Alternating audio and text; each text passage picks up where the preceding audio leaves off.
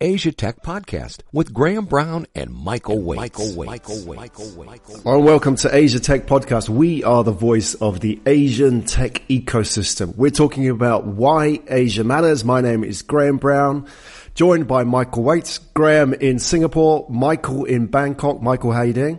I'm doing great, Graham. How are you doing? Fantastic. We're traveling again, finding out what's going on in the Asian tech ecosystem and to report this week, there was a big conference down in Kuala Lumpur. Yeah.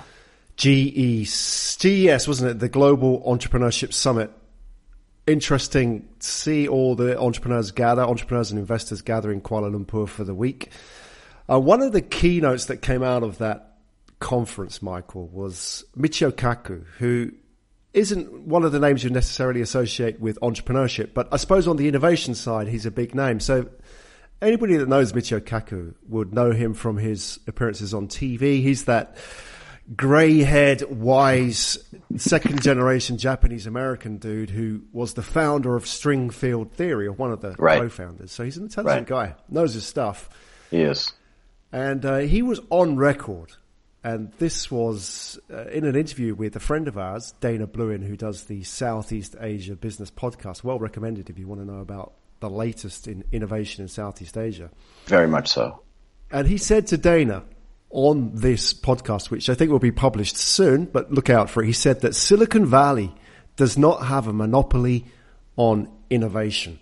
So I want to discuss what that means and why Asia matters. And just to preface that, you know, Michio Kaku apart from founding string field theory, which I suppose is good enough to put on anybody's resume when it comes to innovation, right? right. He can but, stop with that. Exactly. It's not like, oh, I, uh, I, I made an app. He, he, one of the co-founders of string field theory, but just to, he, he is one of the genuine innovators and just out of interest, his, resume includes when he was in high school, he used 400 pounds of scrap metal and his entire house's electrical power supply to build a homemade atom smasher. Can you imagine that? Wow. High school kid building that thing. So that's pure innovation. These people understand innovation. They understand the raw innovation. They can do it without seed funding, without an incubator, without an accelerator. They think innovation. So they know innovation when they see it. And he comes out on record and saying that Silicon Valley does not have a monopoly on innovation. A guy from the US. What does that mean? Well, I think it's really indicative of some of the things that we've been talking about actually over the past year. What it means is that, and let's look at some other, at, at least things that we've been reading recently. Something like 50% of the founders of the companies that are, that are going on right now in Silicon Valley are Asian.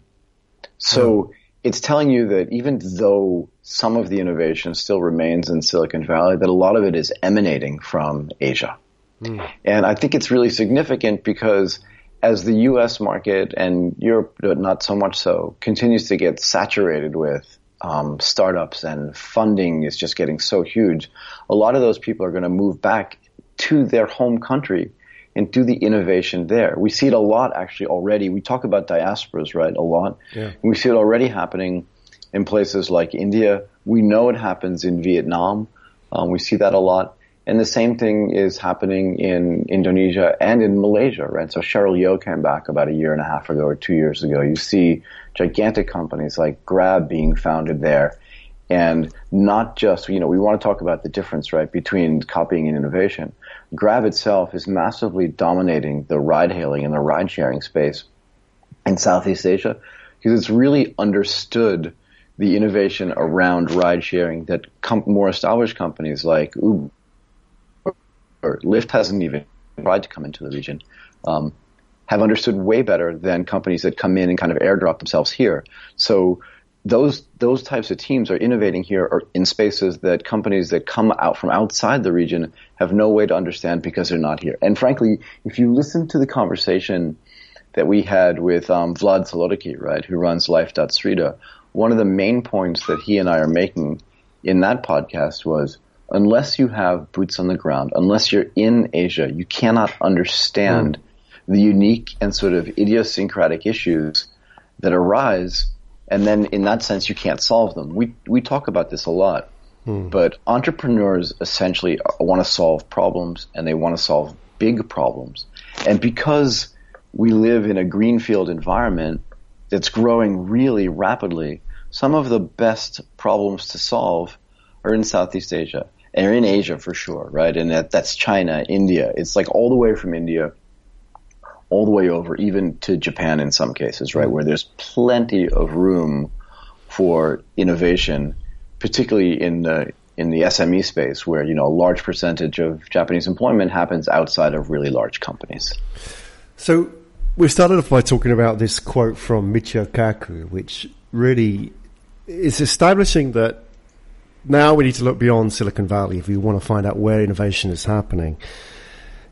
Are we seeing a, a step change in the sense that where, where Asia existed in the shadows of the US in, in, Silicon Valley, it's now sort of building up a bit of momentum and confidence it can step out of those shadows because you mentioned the 50% of startup founders in, in Silicon Valley being of Asian origin.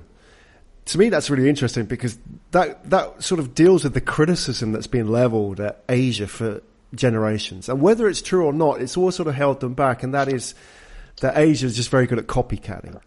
And, and economically, that may be a, a, foothold, isn't it, to get themselves up. And look at the progress of Japan. You know, it was always done through copycatting in the early days. But are we now seeing a stage right. where, like in China, are we moving beyond copycatting and there's now a sort of a new generation of creative entrepreneurs? Yeah, I mean, I don't even think I don't even think you can compare where the startup scene is and sort of the copying versus innovation is today versus where it was five years ago. And even if you think about the players in the market, right?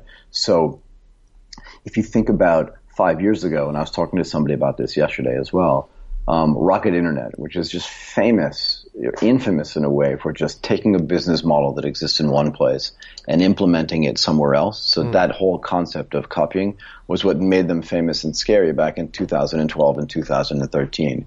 And yet you almost never hear them discussed today. Now they have created similar to the way that, you know, PayPal and LinkedIn have created their own little mafias in the United States.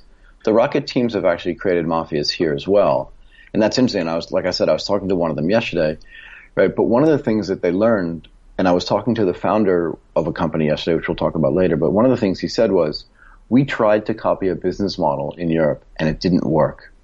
Hmm. Because the incentives that internet users have in Southeast Asia are just very different than they are in um, in the United States and Europe. And one of the things he talked about was convenience versus versus incentives.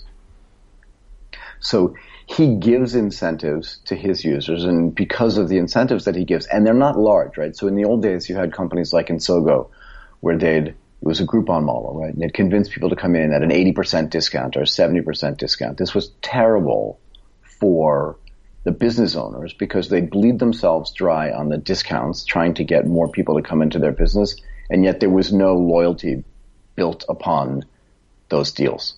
And what he's found is that just small incentives, really small incentives, a 10% sort of off hour discount mm-hmm. is what's taking people in. It's just innovating again around business models. And we see the, the Grab Taxi doing the same thing. They're innovating in the payment space, right? Like Uber doesn't have their own payments. They use somebody else. But Grab has figured out that if they can get people to use their payment, they can get people to use their ride hailing services.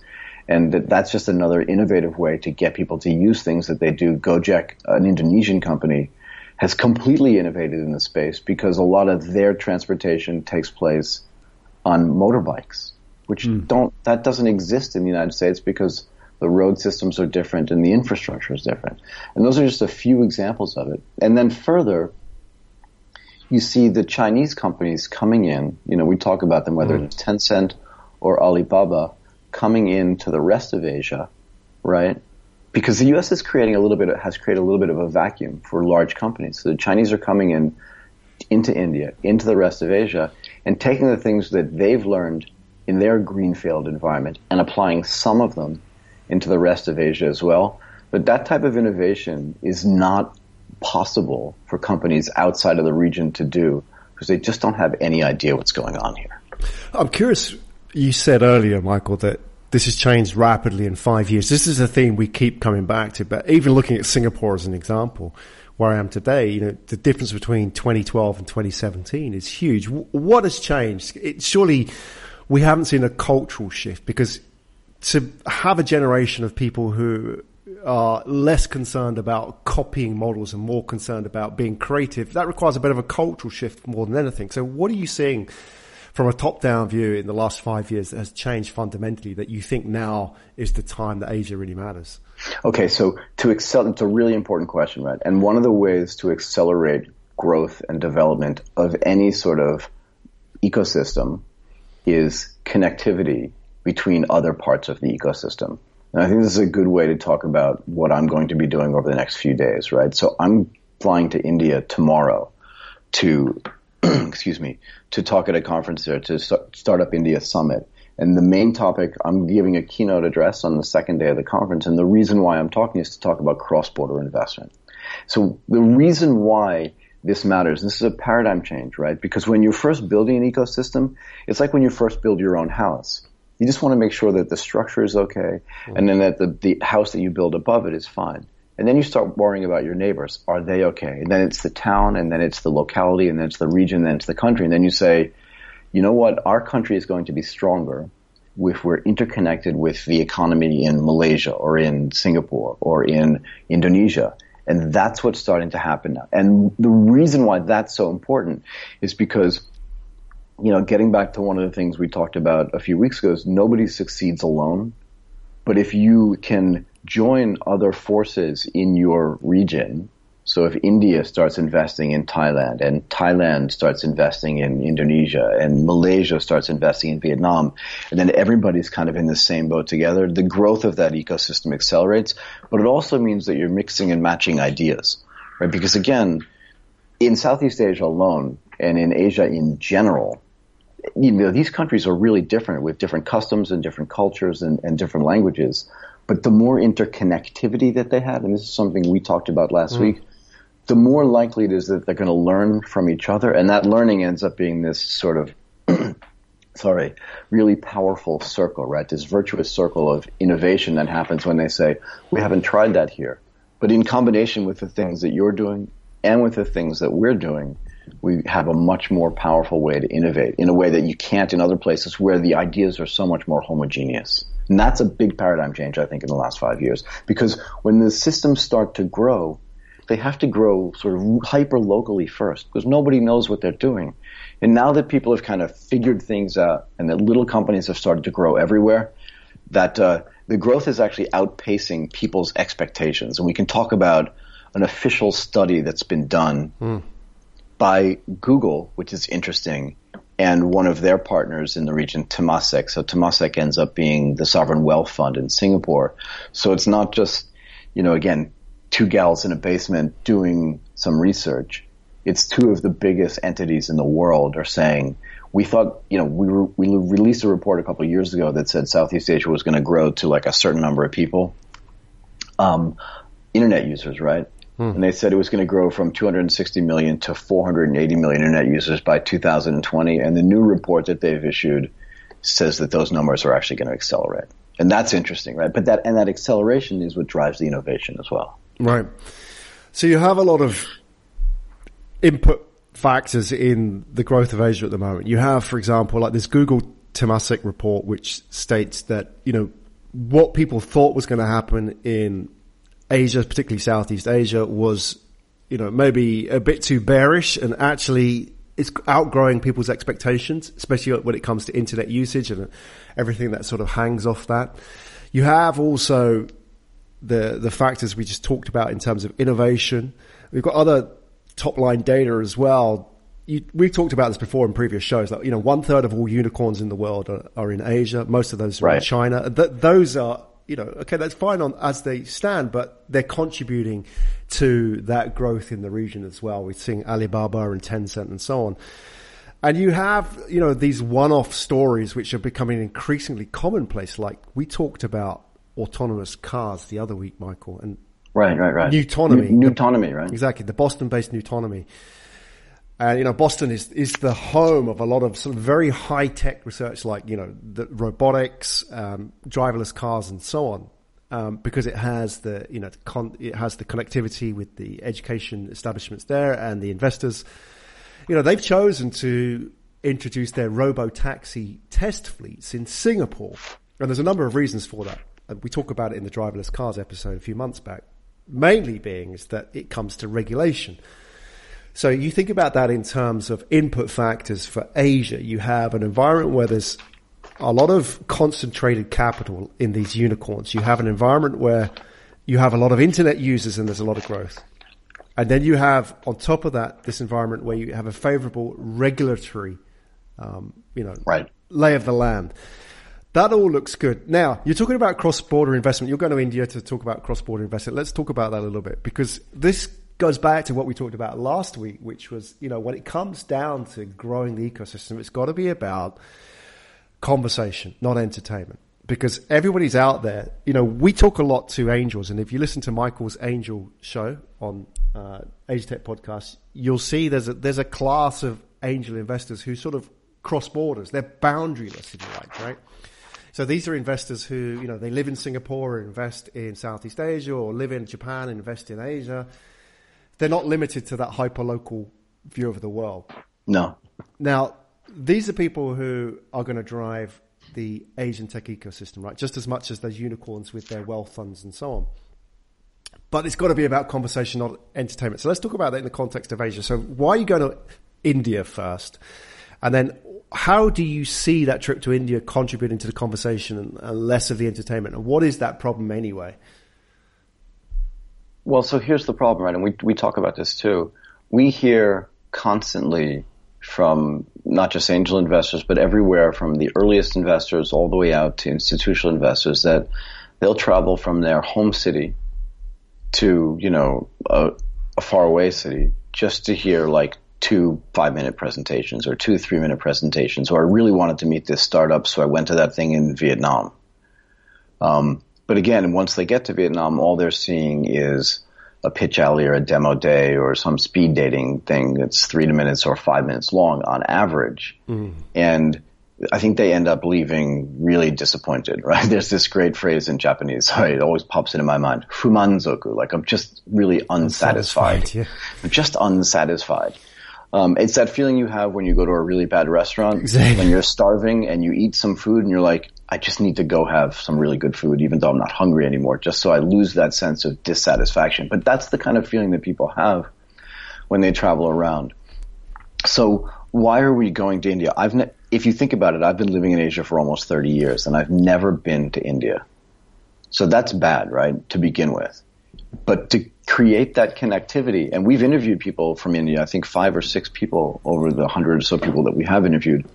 Um, we've done a lot of contact with India, but we've never met any of them face to face. And it's very important for me to meet people face to face, to stand up in front of them and create that connectivity because that forces, as you said, the conversation. Now, the one thing that I won't do when I travel to another city is participate in something that I think is there just for entertainment. This is a group of people, right, that is really trying to create some connectivity between the early stage investment in India and the rest of the region, right? I mean, India is a gigantic entity, a gigantic company, country, excuse me, in its mm-hmm. own right. But again, it still has years of development ahead of it. And I think the, the smartest people or the smartest entities in the world realize that there's a whole bunch of things that they don't know and what they're trying to do. So most of the speakers at this conference are Indian, and that's fabulous because that's exactly the way it should be. But a few of us, so Jan, who we interviewed, right, um, is going to be there. I'm going to be there, and a friend of mine named David Pasiak is going to be there, all talking about slightly different subjects. But the whole point is we're all going there for a two-day conversation about how to help grow that ecosystem, but also how to better connect it to the rest of the region and that's them saying that that's important. And I think we're starting to see this change. People are tired. We're going to keep talking about this, right? In the context of the fact that Asia is now really starting to matter, it just needs to be better organized as well. And people are starting to realize we cannot do this. We can't grow this as fast as we want, as fast as Google and Temasek expect us to grow in the future, mm-hmm. unless we're better organized and better connected right? And the better way to connect people is through this sort of ongoing dialogue and conversation. Can I give you another example? I had a meeting yesterday with a guy named Eric Chung. Eric's been living in Japan for a long time. He built some stuff on the gaming side. He worked in the finance industry as well, and he's advising some companies. They are similar to what we do, in Asia and in Southeast Asia. And he said it's really at the point now where that Japanese ecosystem, which again has a ton of money and a ton of resources, is now figuring out that they need to be better connected to the rest of the mm. region, the rest of Asia. And that's like kind of all the way east to all the way west. I mean, people think about India as being in the east, but from our perspective, it's the most western part, right? So we're trying to combine those two things together and everybody's realizing whether it's all the way, you know, east in Japan or all the way west in India, that unless you're having, and Eric said this to me yesterday, a face-to-face conversation, as great as sort of remote access and remote communication is, it's that face-to-face interactivity and conversation that really matters. And it's we Eric and I sat with each other for two hours yesterday and talked about how to better coordinate the things that we're doing, and that's the conversation that needs to take place. And that's not, and I said to him yesterday as well, would you want to do this meeting in three minutes? And he just kind of laughed at me. Right. Because that's how silly it is. But that proves how silly this whole concept is, right? So we're talking about the concept of entertainment when you talk about silly, right? And that seems Yeah. to be the, the, the knee jerk reaction to, to building uh, an ecosystem. In, in, we see this a lot in the big conferences. And uh, you mentioned Japan as an example. I just want to talk a little bit about that in the context of that whole connectivity because Japan's quite isolated when it comes to ecosystems. Weirdly, Stuff- yes. and it's strangely enough because Japan is one of the biggest foreign direct investors in many of the, the Asian economies, particularly in Thailand and Vietnam and so on. You know, historically, it's invested a lot of money and there's a lot of big Japanese presence in these countries, right? But when it comes to startups and ecosystems, it's still way behind. And I wonder if, you know, when you have ecosystems grow in isolation, it tends to go to its default mode, which is that entertainment mode. Let's talk a little bit about that. You talk about three minute conversations. You know, I see that when I go to these, I won't name any names, but these corporate entrepreneurship or entrepreneurship venture funds. So In, Jap- in Japan, you mean? yeah. So you Yeah. have these large mobile phone operators, for example, like, you know, mobile companies in Japan and they'll have their own, inter- I don't want to name names, right? Cause I'm going to get in trouble because I have There are only three of them, but yeah. Exactly. So you take your pick. So they'll have their own internal accelerator, and what they'll do is they'll have their demo day, and the demo day will have everybody stand up and do a pitch, and the pitch is then followed by lots of clapping, and then there's an award at the end where a guy who comes out who, you know, is on the wrong side of seventy-five, presents a some kind of trophy. I mean, I'm being generous here to Thank you. You often- are. you know, the winner of the pitch competition and or the token female. Um, so uh, just that's how it works. That's sort of their view of entrepreneurship, and that's what I think of as entertainment. You talk about these three minute conversations. You know what what's going on here? What how do we break out of it? And what do you want to do better in India? That's not going to be this model of building an ecosystem. Okay, so it's again, it's the perfect segue. I sent an email this morning to the gentleman that I met yesterday, Eric, and I said, you know, it was great to meet you yesterday. Um, I learned a lot. Hopefully, it was as productive for you as it was for me. And I said, let's keep this conversation going. Right, and it's yeah. exactly what I said. And I think in the same way that you meet a new friend or you meet a new partner or even you meet a new business partner, your first discussion is really introductory. And I think it, it needs to be substantive and it needs to be slightly longer than just a few minutes. So the idea is you go to India, you stand in front of a group of, you know, a few hundred people and you just tell them, here's what we're doing. Here's why we think cross-border investment is really important. Here's how we think it accelerates the growth, not just of your ecosystem through idea exchange, um, best practice exchange, but also capital exchange. If you're invested in another country, right, you're, you have a vested interest in making sure that not just that investment itself, but that that country itself continues to prosper. And the thing that I'm going to say is let's keep this conversation going. Hmm. And I say that to a lot of people because again, speed dating too, or demo days, right? It's like, it's geographically specific, it's time specific, and in general, when it's over, it's over, and people go home and go back to their regular lives. But if your relationship is built on substantive conversations, then that's the way you're going to interact with people over time, as opposed to just, and I do, I've seen this a lot actually, right, where you see somebody at an event, and all you really do is smile at them and say, "Yeah, we we see each other everywhere," and you never actually sit down and have a conversation and figure out what that person does. And when you do finally sit down with that person and you realize instead of just passing each other in the hallway for the past four years, mm-hmm. if we had sat down three years ago and just said, here's what I think, here's what I want to do, and here's how I think we can help each other, just consider it, right? And again, that's the same thing I did on Monday when I was talking to another potential partner. I said, here are my ideas, but don't say anything yet. Just think about it. Think about it in relation to all the other things you're doing and think if it fits into what you want to achieve. And then let's talk about it again. Let's continue that conversation in a week or so when I'm back from India and when I'm done giving sort of the crypto um, presentation tonight, actually. And then we'll talk about it more and think think about it if it works, right? Because both of us travel a lot. He travels the region, I travel the region. Of let's continue the conversation. That I think is the best way to start a relationship mm. because then that's what your relationship is, right? So if you start with a really short burst of three minutes of this and five minutes of that, then that's all you have. You don't even know if your interests are aligned, right? And alignment is another word that I want to start talking about a lot because I think it's really important. And it's important from a lot of different perspectives. It's important from a work perspective. Do I want to work with, pick a company, right? Google. Do I want to work with Tencent? Are my interests aligned with what they're doing? Because if they're not, we can argue back and forth forever about what we want to accomplish, but we're never going to accomplish it because our interests aren't aligned. And that's the other thing you want to talk about when you talk about cross-border investment is are your interests aligned with the company in which you're investing or the entities in which you're investing? And do the investors understand what that alignment means? Hmm.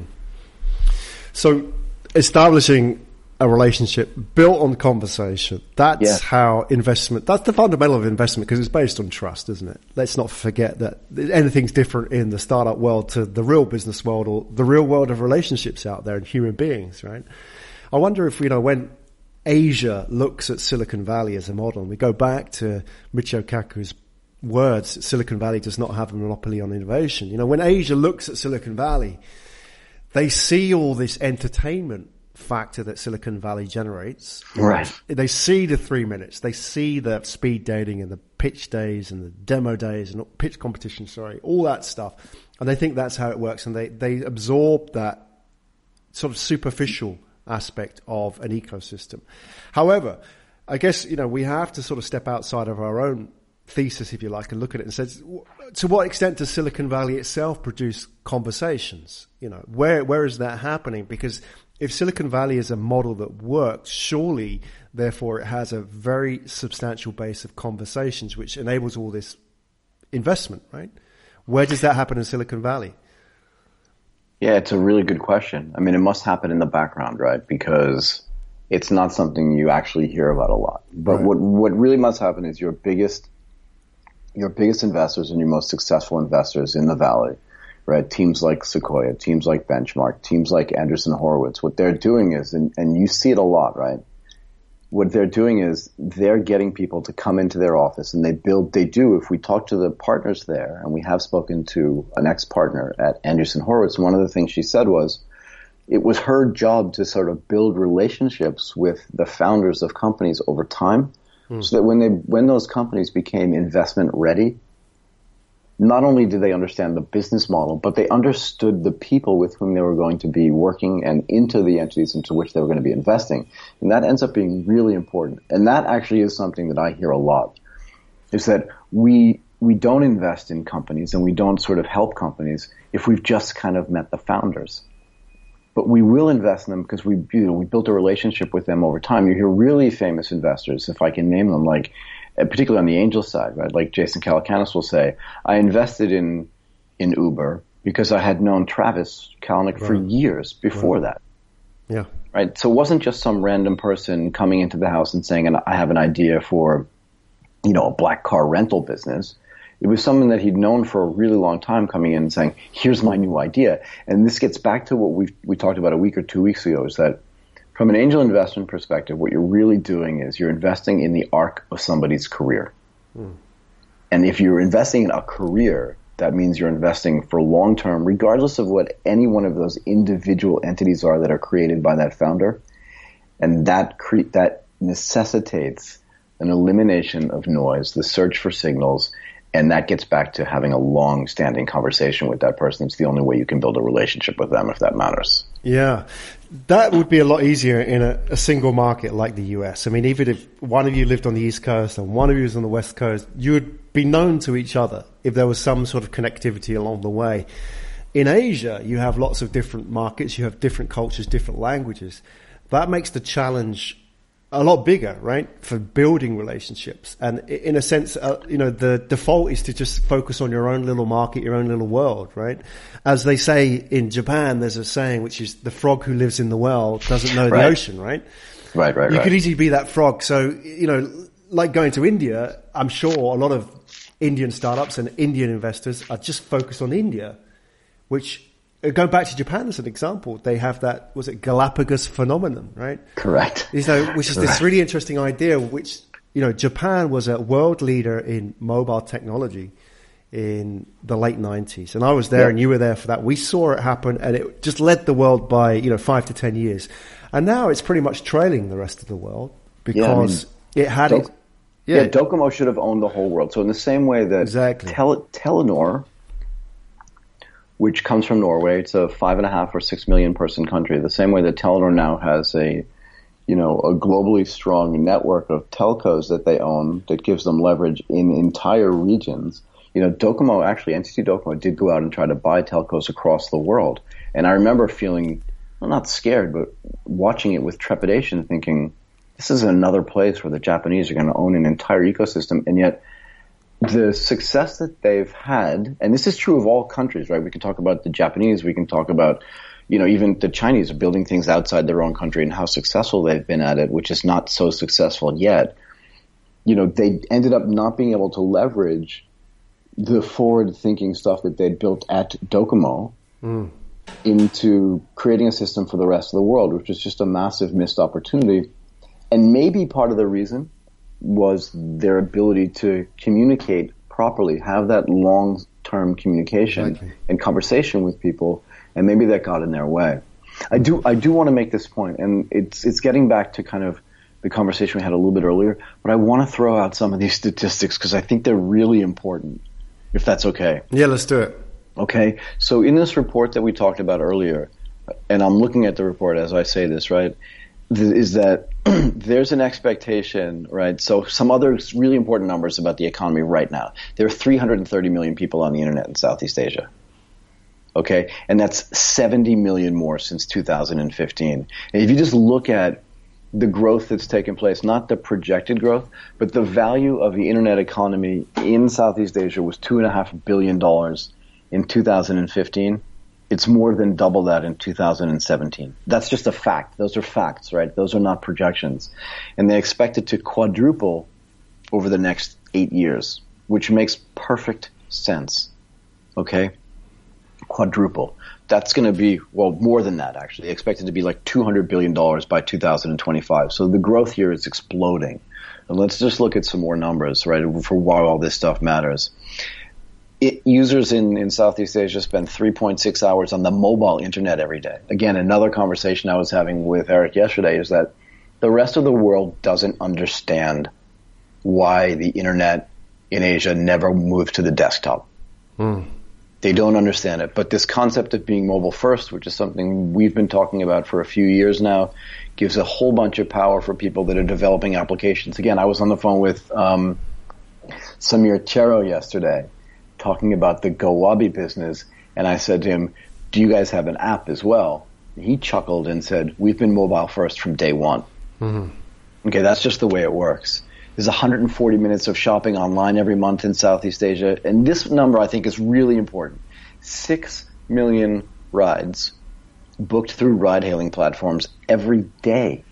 Mm. Every day that's almost 1% of the population in Asia, in Southeast Asia, is getting into like an Uber or a Grab or a Gojek every single day. That means every 10 days, 10% of the population is using a ride hailing app. Wow. That, that's insane if you think about it, right? Well, yeah. Especially as these are platforms for other things, right? As you say, like payments. Yeah. Yep. Well, because Gojek does everything from payments to, um, to e-commerce right. to delivery, right? Even Uber, although it's not working so well, is trying Uber Eats as well, and Grab is doing the same thing. Mm. In a way, the internet in the United States, right, has multiple providers for a whole bunch of different services. And I want to talk about Amazon in a second because I think that's indicative of something else that's changing here too. Um, but in Asia, you see a lot of these are self-contained um, enterprises. Like WeChat just is the internet in China, and that's probably going to change over time.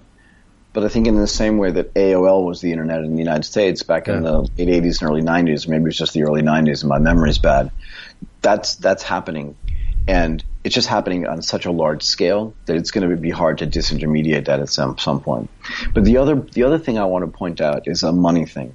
Getting back to the cross-border investment According to this report, more than $12 billion, that's a big number, has been raised by Southeast Asian startups since 2016.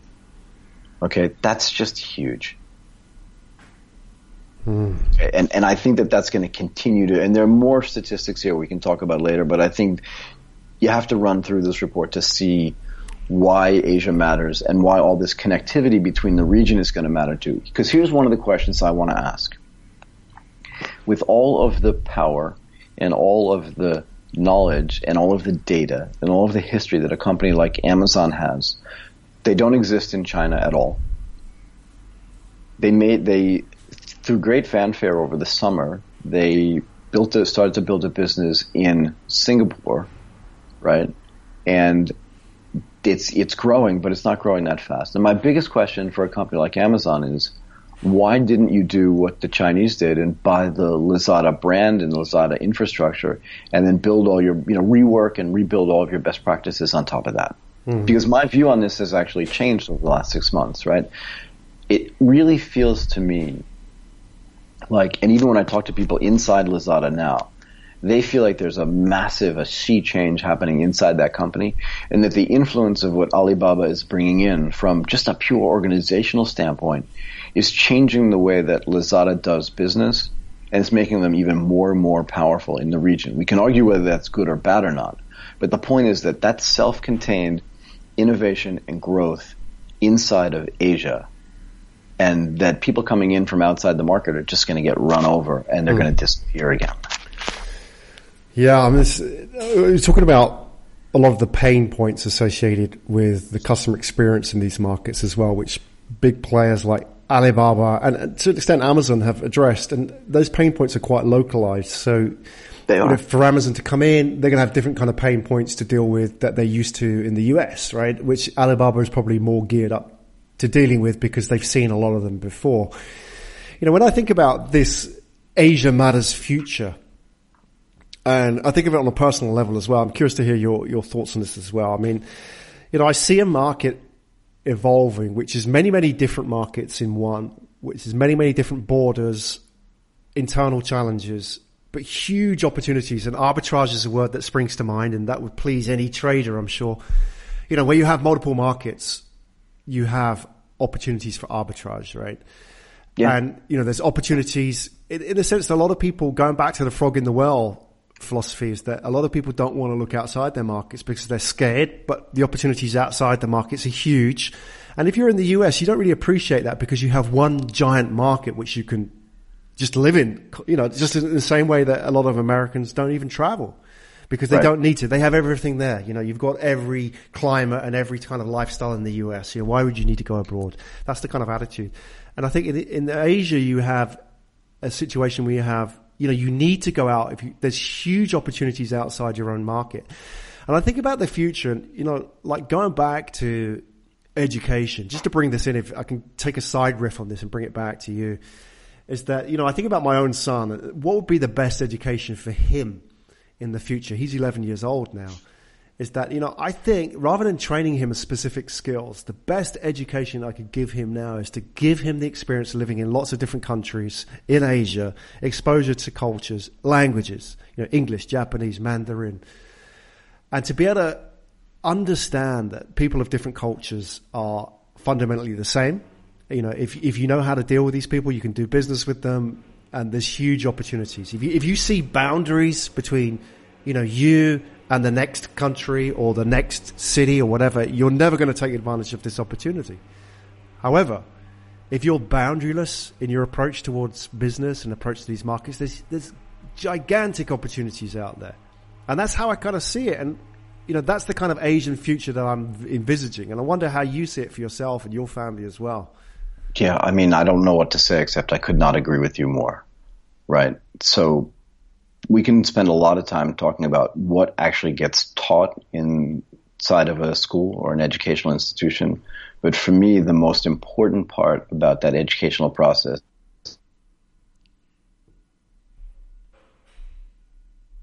no, right? I don't know. So where my daughter, who's 16, so just a few years ahead of your son, goes to school, mm. um, there are 70 something nationalities represented. And if you watch the kids, um, whether it's a soccer game or a play or a dance recital or a concert, they interact with each other in ways that we never had the opportunity to do because we weren't exposed to them. And they are learning that, you know, if your friend is from India, or if your friend is from Pakistan, or if your friend is from Iraq, or if your friend is from Israel, or if your friend is from the UK, places that even if you haven't been there, but you now know people from there, it just means that your ability to adapt, understand new situations, but also like include all of the thought processes. It's very similar to what we're talking about with cross-border investment, right? Yeah. So when they get older, the idea of like a cross-border investment for them is going to be something that already exists because exactly as you said, that you know the frog at the bottom of the well doesn't know that the ocean exists. They already know that that ocean exists. Mm-hmm. They've seen and it. They've seen it. They've been in it. They've interacted with it. They've had good. They've had bad. But they've also been able to adapt and understand, like how to best operate inside an environment that's multicultural, right? Multiracial, multilingual, right? Your son is bilingual in a way, or multilingual in a way that you couldn't have been when you were his age. Mm-hmm and that was impossible for me to conceptualize when I was 11 years old. And now that's just, that's normal. Right. And that's actually really, really positive. You're right. The thing, the best thing like you can give your kid is not necessarily, you know, knowing any particular skill. That doesn't hurt. But it's more important for them to get exposure to all the things that you mentioned multiple countries, multiple cultures, multiple races, and multiple languages. Because if you have that as a base, and if you're told, again, I have my own philosophy on this, but as a parent, right, if you, if you have your children exude confidence, if they feel confident about themselves, and if they understand how to mm. act within the context of freedom, right? So I have this policy. I don't think freedom is something you give. I think it's, it can only get taken away because we're all kind of born with it, right? So it's like, how much freedom do you allow somebody to have? Right? But if you mm. give them that confidence, you give them the freedom, and then you expose them to a whole bunch of things that they may not have otherwise been exposed to, now you're talking about a real education that's going to become super useful as the world changes, right? Because even from an employment perspective, whether it's in Southeast Asia or anywhere else in the world, the employment prospects and the sort of career choices that you and I had to make are going to be completely different mm. than the ones that our children make, and they're better equipped to make those decisions, the more exposure they had, right? So if you think about it, you know, before like my daughter was 15 years old, she'd probably been in 25 countries. Wow. And I don't know about your upbringing, but yeah. I don't even think I got on a plane until I was like 15 years yeah. old. Yeah, yeah. It was a big deal. Right. Right? Yeah. So her perspective and your son's perspective on that educational process, I think, is very different. But right. I think it's way more powerful than the way I was educated for sure. Well, I think of that in the context of cross-border investment. Right. Because, you know, one of the things I've experienced, and I'm sure you're going to get this when you go to India, is you go to, you know, when you do speaking at any of these conferences, you're always going to get that guy who says, well, we're different here. And, you know, you don't yeah. understand how Indians think. And, you know, that ain't how it works here in India. And I just pick in India not to you know, bully India, but just to pick out any country, just so happens that you're speaking there this week, right? It could be anywhere. It could be Vietnam. It could be Singapore. You always have that person, and it it isn't that person in the minority. There's a lot of these people because you know they think that you don't understand them because you don't live in that country. You're not one of them, and therefore, how do you understand how to do investment in this country? And that is, you know, uh, often a prevailing attitude when you go into new markets, new places. Yeah. How do you deal with that? So the way to deal with it is because having this continuous conversation. I want to go back to some of the notes that I made when I was talking to Vladislav Solodkiy, right? Who again is the managing partner of Life.SREDA, which is a fintech investment fund based in Singapore. Here's here's what he said to me. Um, in general terms, he said, I was living in Russia and I was very interested in fintech and I noticed that there was a lot of growth in Asia. So I would get on the phone or I would communicate with some people in the region and they said, look, it's really interesting. We love talking to you but let us know when you're in the region and then we'll talk to you. Mm. And he just heard this theme over and over again, right? And he said, you have to be on the ground to understand the issues and the pain points, which is a, a topic you rose earlier. And he said, when I, when I continued to have all these conversations, I knew that I could not do this remotely. And that's when I moved into the region. He said, I, I could have moved in Singapore, I could have moved in Bangkok. It didn't really matter. I picked Singapore as a base for multiple reasons, right, which aren't really relevant. But I had to be in the region because it was the only way that I could sit down with an entrepreneur in any of the countries in the region and actually understand what they were doing. Mm-hmm. And I think that's the answer to that question is, you know what? You're right. There are a lot of things I don't understand. But that's where the conversation becomes really important because if I have an ongoing conversation, right, with somebody in a, in a location where I don't live, like Jakarta, like Ho Chi Minh, right? You and I know this because we talk to partners in every single one of those cities all the time. And one of the reasons why we go to them is, can you tell me how this works again in Vietnam? Yeah. yeah. Because I'm not there every day. Right. So again, for me, just to get back to this thing that's happening in India over the next few days, I'm really excited about this because I've never been to India. Mm. And my view on India is you know, luckily I'm thoughtful enough to, to, to understand that I don't know everything about it. And that's fair, right? But my view is skewed. So I have preconceived notions about what it's going to be like by all the things that I've been told by multiple people, some of whom do live there, some of whom don't live there. Mm-hmm. Okay. And the idea is if you create those long-term relationships with people and you have a resource there that you can, on the ground that you can trust, then you can have not to you know, beat a dead horse, but then you can have a constant conversation with them and you can lean on them the same way they lean on you. And, you know, we have this happen to us, right? People from the United States and outside the region call you, contact me and say, how does this work in Japan? Mm-hmm. Right? And you can give a better explanation of how it works in Japan than the Japanese, right? Because sure, because I had to figure it out. Exactly, and you had to look at it from the outside, and that's why you know, I suppose bringing it back is that even though you may not speak Japanese as well as a, a, a, native Japanese person, you can understand their culture through the eyes of somebody who's not blurred or obscured by any sort of bias, right? Because you've always seen it through the lens of uh, an outsider.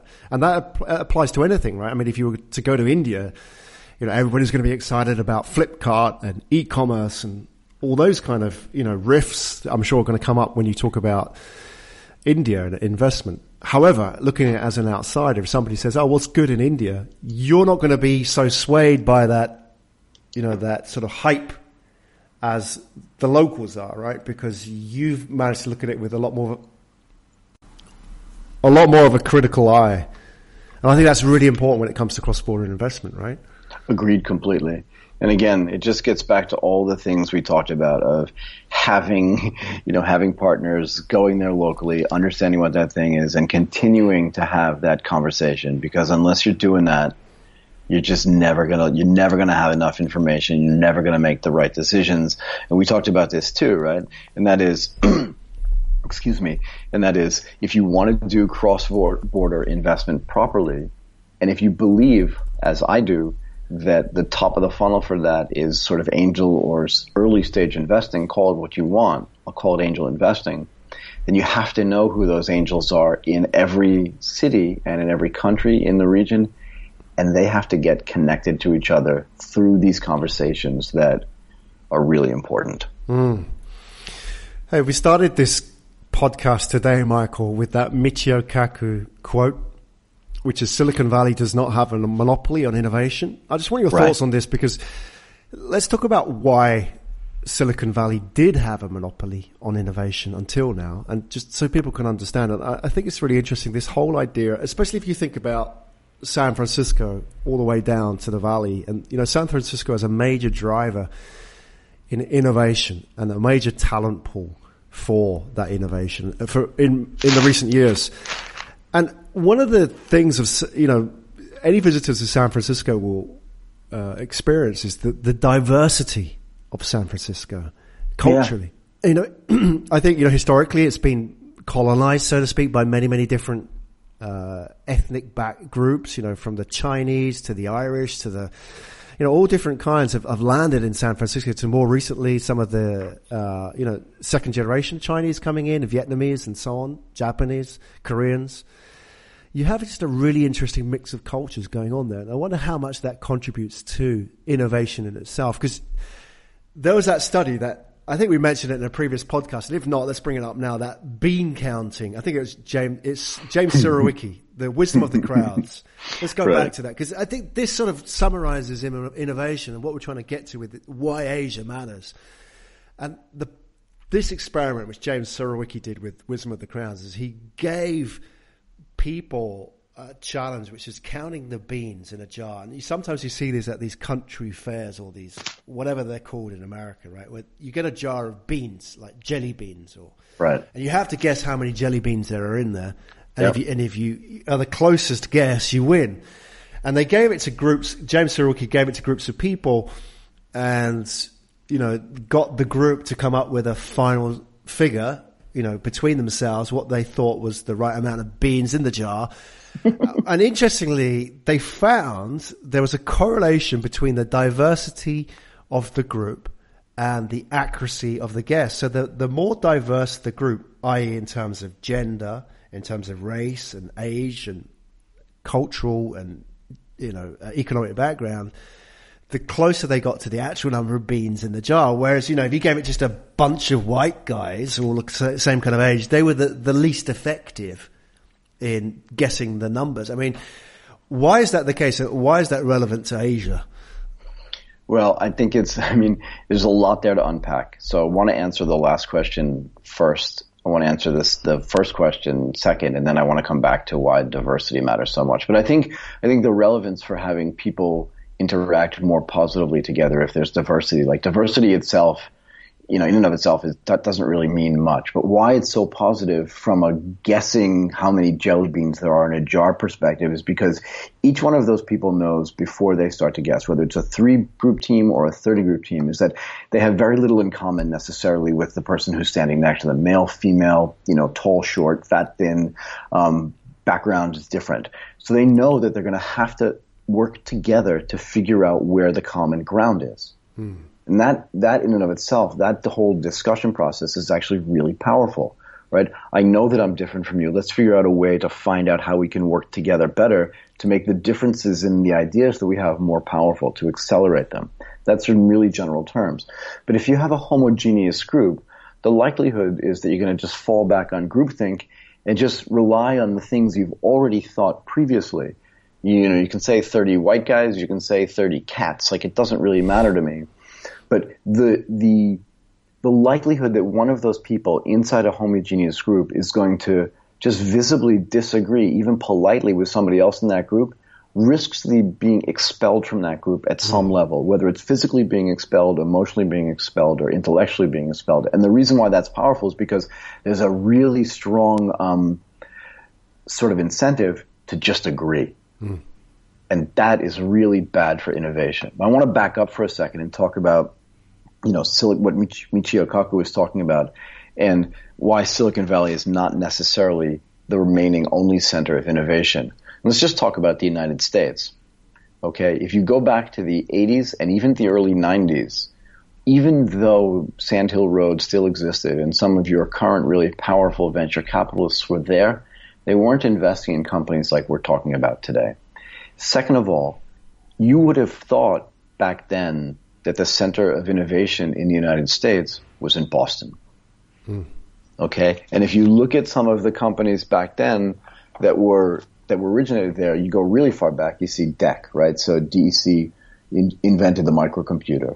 But let's talk about software companies like Lotus. Okay, was built on Route 128, which was then called the Innovation Highway or the, you know, the technology superhighway. Even companies like EMC and the storage space, all of these companies were there. IBM's headquarters was based in Armonk, New York, so not Boston, but definitely on the East Coast. And one of the reasons why a lot of that innovation was taking place there was because it was an outgrowth of the education that took place at large institutions and universities like MIT, like Harvard, like Babson, like Tufts, like BU, like Brandeis, and all of these were concentrated in Boston. Boston was the technological leader of the United States. And one of the other reasons that was given always was it's so close to New York, which is the financial center of not just the world, but also the United States in, in, in, you know, specifically. And what that meant is that a lot of the companies that wanted to start up back then did it there. But you're right. There was a shift when Stanford and Cal and sort of the open spaces of California started beckoning, and that's where the venture capitalists were. Once the VCs started investing in software companies and stopped investing in companies in hardware like Apple and Next Computer mm. and Sun, right? Once you saw big companies like Oracle Eh, start to invest in in other companies, then you had this shift from the East Coast to the West Coast. I mean, the the hegemony or the hegemony, I don't know how you pronounce it, of Silicon Valley, frankly, is not that old. Sure, there was HP and all these founding stories back then too, but those were few and far between. And what it means is that it's not necessarily location specific. And, and I again, I had this discussion yesterday with somebody there is sort of this inward looking, this frog thing you were talking about at the bottom of a well thing right now from a lot of the investors in Silicon Valley saying, you know what? Silicon Valley is the center of the universe for innovation. It's always going to be this way. It's an unchangeable, immutable thing, and it's always going to be here. But that actually is not true at any level. And in a way, just like, you know, hubris everywhere is really bad, but just like people I hear in the region say, oh, I already own, you know, Ho Chi Minh City. I own this town and I yeah. own this thing. It's really great because what it means is that now they're comfortable. Hmm. And they're comfortable that they know everything better than other people do. And this gets back to, I think, what Michio Kaku was talking about. And that is, you know, Silicon Valley will always have innovation, but they don't have a monopoly on it. And as soon as you think you do, you're, you know, I wouldn't say doomed, but you're pretty much done. Right. So I don't, I don't think that there's anything necessarily structural there. Um, sure, university is great. There's plenty of money there, and everybody congregates there too, right? And you hear people like like the Coffee X team is something we talked about months mm. ago. They were building this automated coffee distribution and making system in Hong Kong. They were invested by an investor in San Francisco, and they moved that whole business there.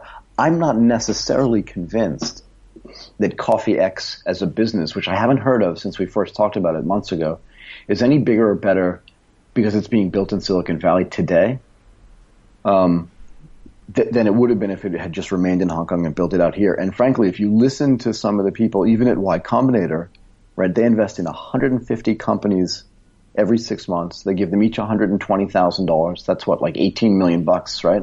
It's a ton of money. But even they say that they look overseas for founders as mm. well because there's just so much innovation taking place there. And frankly, just like we talked about earlier, if you take those people from Asia, yeah, move them to Silicon Valley, the things that they, transfer, the knowledge that they transfer to the people with whom they interact, whether it's in Colorado or in, or in Silicon Valley, is so powerful as well. And the more they do that, the more that founders in the U.S. and Silicon Valley realize, particularly if they're of Asian descent, you know what? I'm going home. Mm-hmm. We see a lot of this now. So I think that a lot of that innovation is going to move back into this region. And the more we build that sort of tight ecosystem around the beginning and the top of that funnel of angel investing and cross-border investment, the more likely it is that they're going to come home or just stay here because that's why they go to Silicon Valley. Is that somebody there tells them you're going to learn more, it's easier to get invested, and you can build something faster. Mm-hmm. But frankly, the opportunity for that business from a growth perspective, not according to me, according to Google and Temasek, is faster and bigger here than it's ever been.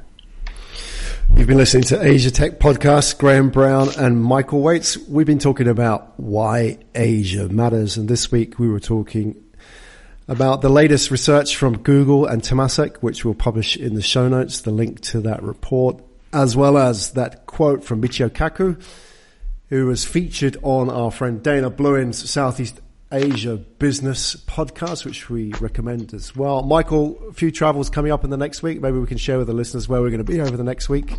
Yourself? Right. So I'm going to be in Mumbai. What day is today? Wednesday. I'm flying to Mumbai tomorrow. It really is. Mumbai and I've been accused of like you're traveling a lot. And the idea is we want the podcast to be on the road. Nobody else, nobody else's podcast does this. Everybody else sits kind of in their little space of comfort and actually has people come to them. Um, you know, I know Marc Maron does this thing where he podcasts from the garage, and that's kind of cute. But um, I, I, like to podcast from the road, and we'll talk about. We actually bought some equipment to do that. Yep. So I'm going to be in Mumbai Thursday, Friday, Saturday, coming back on Sunday, um, and I'm likely to be in Hong Kong on the 20th, the 21st, and the 22nd as well to talk to people so I'll be traveling a lot, and I'm obviously I, am based in Bangkok, so that's you know three cities in two weeks, and that's kind of the way I want this to look going forward. On the road, I'll be in Singapore as I am now for the next couple of days, heading to Thailand. I'm going to see you in Bangkok on Sunday, isn't it? I'm losing awesome. count. Yeah, We're going to be up in Bangkok and then heading back to Tokyo. So we got I don't know what five, six cities covered in a week between us. Yep more of more of that to come in 2018. So look forward to meeting uh, any of the listeners if you happen to be in the cities that we're uh, rocking up to to make contact with us. Check us out on AsiaTechPodcast.com. Sign up to our newsletter there. Um, you can tweet us at AsiaTechPod if you want to get a heads up on what our travel itineraries are going to be. Um, if you have any questions or feedback on anything we talked about and why Asia matters in particular, if any of these riffs have stuck with you or struck a nerve with you, then please let us know because this is a conversation. The more people can get involved in the conversation, the better it is for everybody. This is Asia Tech Podcast. We'll see you next week. You've been listening to Asia Tech Podcast. Find out more at www.asiatechpodcast.com.